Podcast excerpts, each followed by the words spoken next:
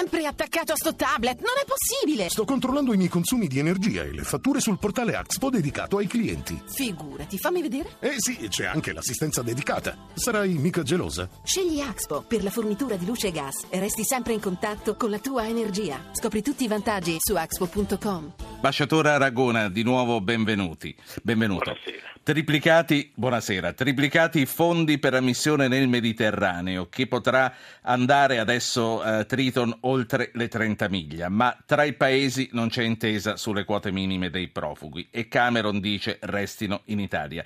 Lei che cosa ne pensa di questo accordo raggiunto? Ma guardi, io non mi aspettavo francamente nulla di più, anzi l'avere già raggiunto un'intesa sul potenziamento delle operazioni di salvataggio e di pattugliamento è un risultato comunque positivo perché eh, a livello umanitario eh, si creano le condizioni per salvataggi più numerosi e più efficienti. E per il resto non mi aspettavo di più perché l'Unione Europea è un grosso pachiderma che si muove con grande lentezza e con difficoltà e che per smuovere eh, necessita di energia e determinazione straordinari. Quindi un risultato lo abbiamo ottenuto, certo è un risultato molto parziale che deve essere completato da passi successivi, anche perché bisogna tener conto di, eh, di un fatto, che questi maggiori salvataggi che noi tutti speriamo, perché la dimensione umanitaria è fondamentale, potrebbe, eh, potrebbero accrescere il flusso di migranti verso l'Italia, perché appunto Cameron e gli altri dicono beh noi li salviamo ma poi li portiamo da voi e quindi bisognerà attuare le misure ulteriori che sono molto più complesse. Sì, quindi eh, un po' lei, lei non so, non, probabilmente non era collegato, non ha sentito, abbiamo mandato il telegiornale di Al Jazeera che un po' ci prendeva in giro su questo, dicono le navi continuano ad arrivare mentre loro discutono. Sentiamo un ascoltatore, eh, chiama da Monza, è Nunzio, buonasera Nunzio. Buonasera Zapping, buonasera. Io dirò due cose velocissime, non so se qualcuno mi potrà capire quando dico l'Occidente deve lavorare molto.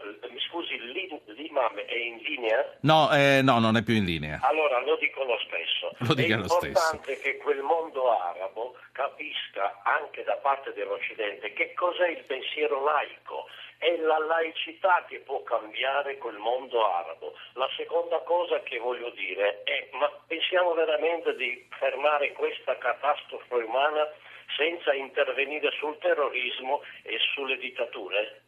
Grazie. grazie, grazie a lei Nunzio, questi sono ottimi argomenti per il Presidente dell'ISPI. Ambasciatore Aragona, dice il nostro ascoltatore, la laicità potrà salvare quel mondo e anche noi.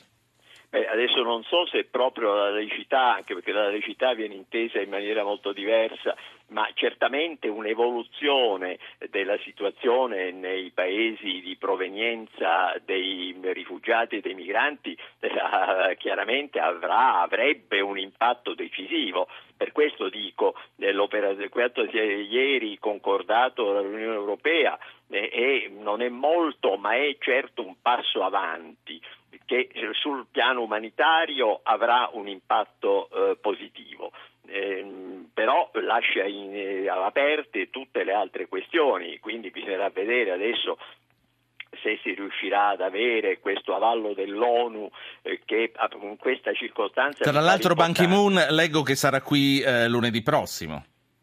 Naturalmente sa, eh, anche lì io non mitizzo mai le Nazioni Unite, le Nazioni Unite in realtà in Italia storicamente sono sempre state considerate una sorta di eh, tutore massimo eh, dell'ordine internazionale, sulla carta lo sono, nella realtà non lo sono. E non è purtroppo il solo Ban Ki-moon, Ban Ki-moon anzi potrebbe essere l'interlocutore più facile, bisognerà convincere i membri permanenti del Consiglio di sicurezza, due, certo. Eh, Francia e Gran Bretagna, sembrano già d'accordo a, a, a trovare una... Quindi lei dice arriva alle Nazioni Unite ma non arriva il Deus Ex Machina che ci risolve tutto il problema. No, se, se, in, se, ci sarà, come speriamo, un mandato dell'ONU a fare anche degli interventi nei paesi di origine, quindi sostanzialmente qui bisognerebbe intervenire in Libia con operazioni mirate di polizia, beh, questo un effetto certamente lo avrà però ci vorrà del tempo. E poi teniamo conto che la Libia è un paese di transito e quindi poi bisogna anche eh, concepire una strategia nei paesi da cui partono questi migranti e anche questo implica questioni economiche, sì. politiche, sociali che sono enormi. Ogni sera noi parliamo praticamente ogni sera di questi argomenti, come è logico che sia, e ogni sera eh, c'è qualche ascoltatore che dice vanno fermati, non possiamo permetterci di lasciarli entrare, l'esercito deve fare il suo lavoro, il suo lavoro non è quello di andarli a salvare. Insomma, sul fatto che vadano fermati, tutti sono, in tanti sono d'accordo, in tanti lo sostengono, ma nessuno ci sa indicare il modo come fermarli, nessuno ci ha detto fate così e i flussi si fermeranno. Eh, lei ci crede al blocco navale? No, non ci credo perché mi sembra eh, praticamente inattuabile su una costa eh, dell'estensione della costa libica, a parte che si troverebbero poi altri porti di partenza. E, e qui il problema dell'arresto dei flussi è chiaro che come obiettivo ultimo è quello che in teoria la comunità internazionale dovrebbe eh, prefiggersi. Solo che per far questo bisogna modificare le situazioni interne di un numero rilevante di paesi, è una, un'operazione gigantesca che richiederà anni per questo dico non bisogna alimentare aspettative eccessive né sui tempi né sull'intervento eh, miracolistico di questa o quell'organizzazizione. Sono piccoli passi su cui il governo italiano mi sembra impegnato nei limiti della sua influenza e sua, del suo potere, ma è impegnato anche con qualche successo e ieri a Bruxelles questo successo perlomeno di maggiore condivisione delle operazioni di pattugliamento c'è stato. Certo, tutti il resto va costruito. Sì, eh, c'è un ascoltatore che chiama dalla provincia di Perugia, è Luca. Luca, buonasera.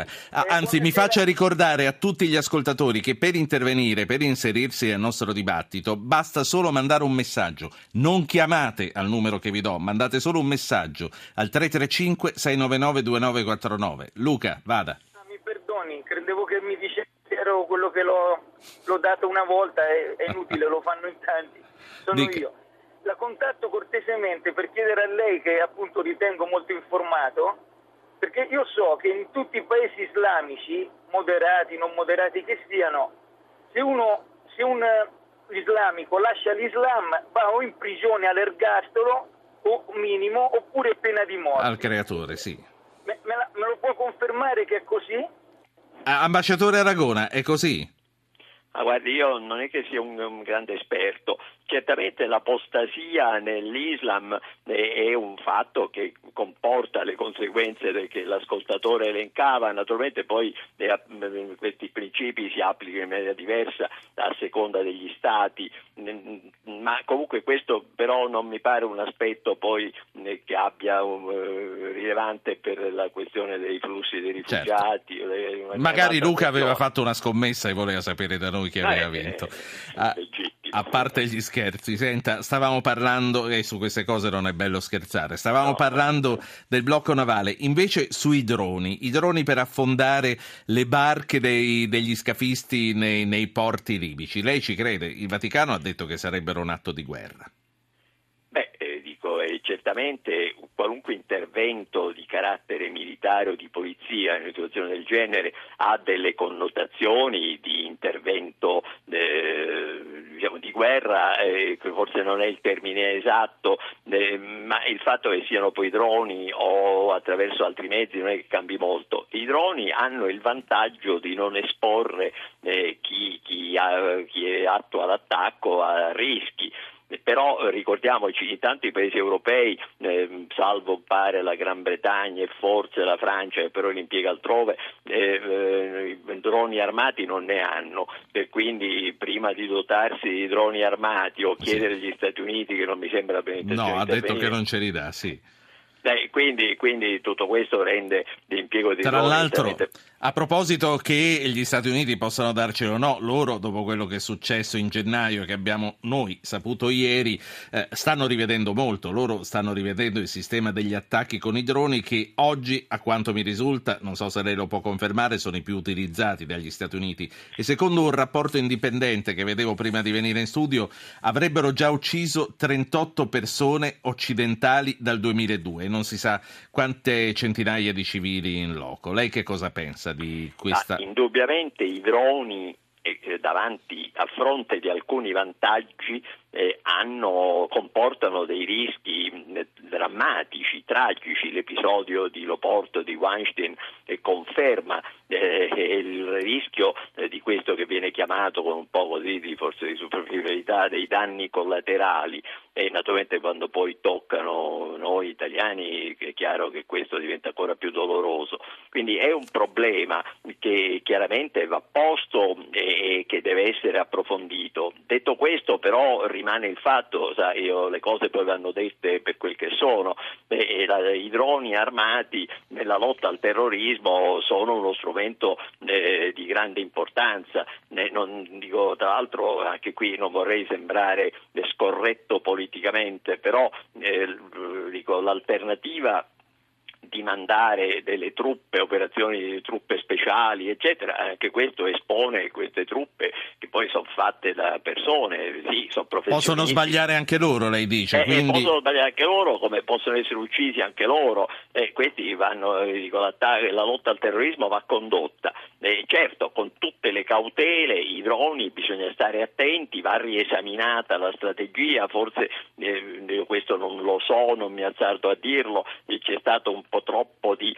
affezione, di affezione, per i droni, perché è chiaro che i droni hanno questo vantaggio che, che attacco e non rischio, eh, quindi bisogna stare forse più cauti, più attenti ma purtroppo la lotta al terrorismo, che è un pericolo gravissimo, è una lotta che va condotta e ahimè ecco, in certi casi che sono eh, terribili, sono tragici, comportano anche di questi, di questi eventi sì. Vorremmo che non accadessero. Ambasciatore Aragona, io la ringrazio per aver partecipato alla nostra discussione questa sera con noi, con gli altri interlocutori, con i nostri ascoltatori. La saluto, buonasera. Ah. Buonasera a voi grazie. Giancarlo Aragona è il presidente dell'ISPI, l'Istituto per gli Studi Politici Italiano.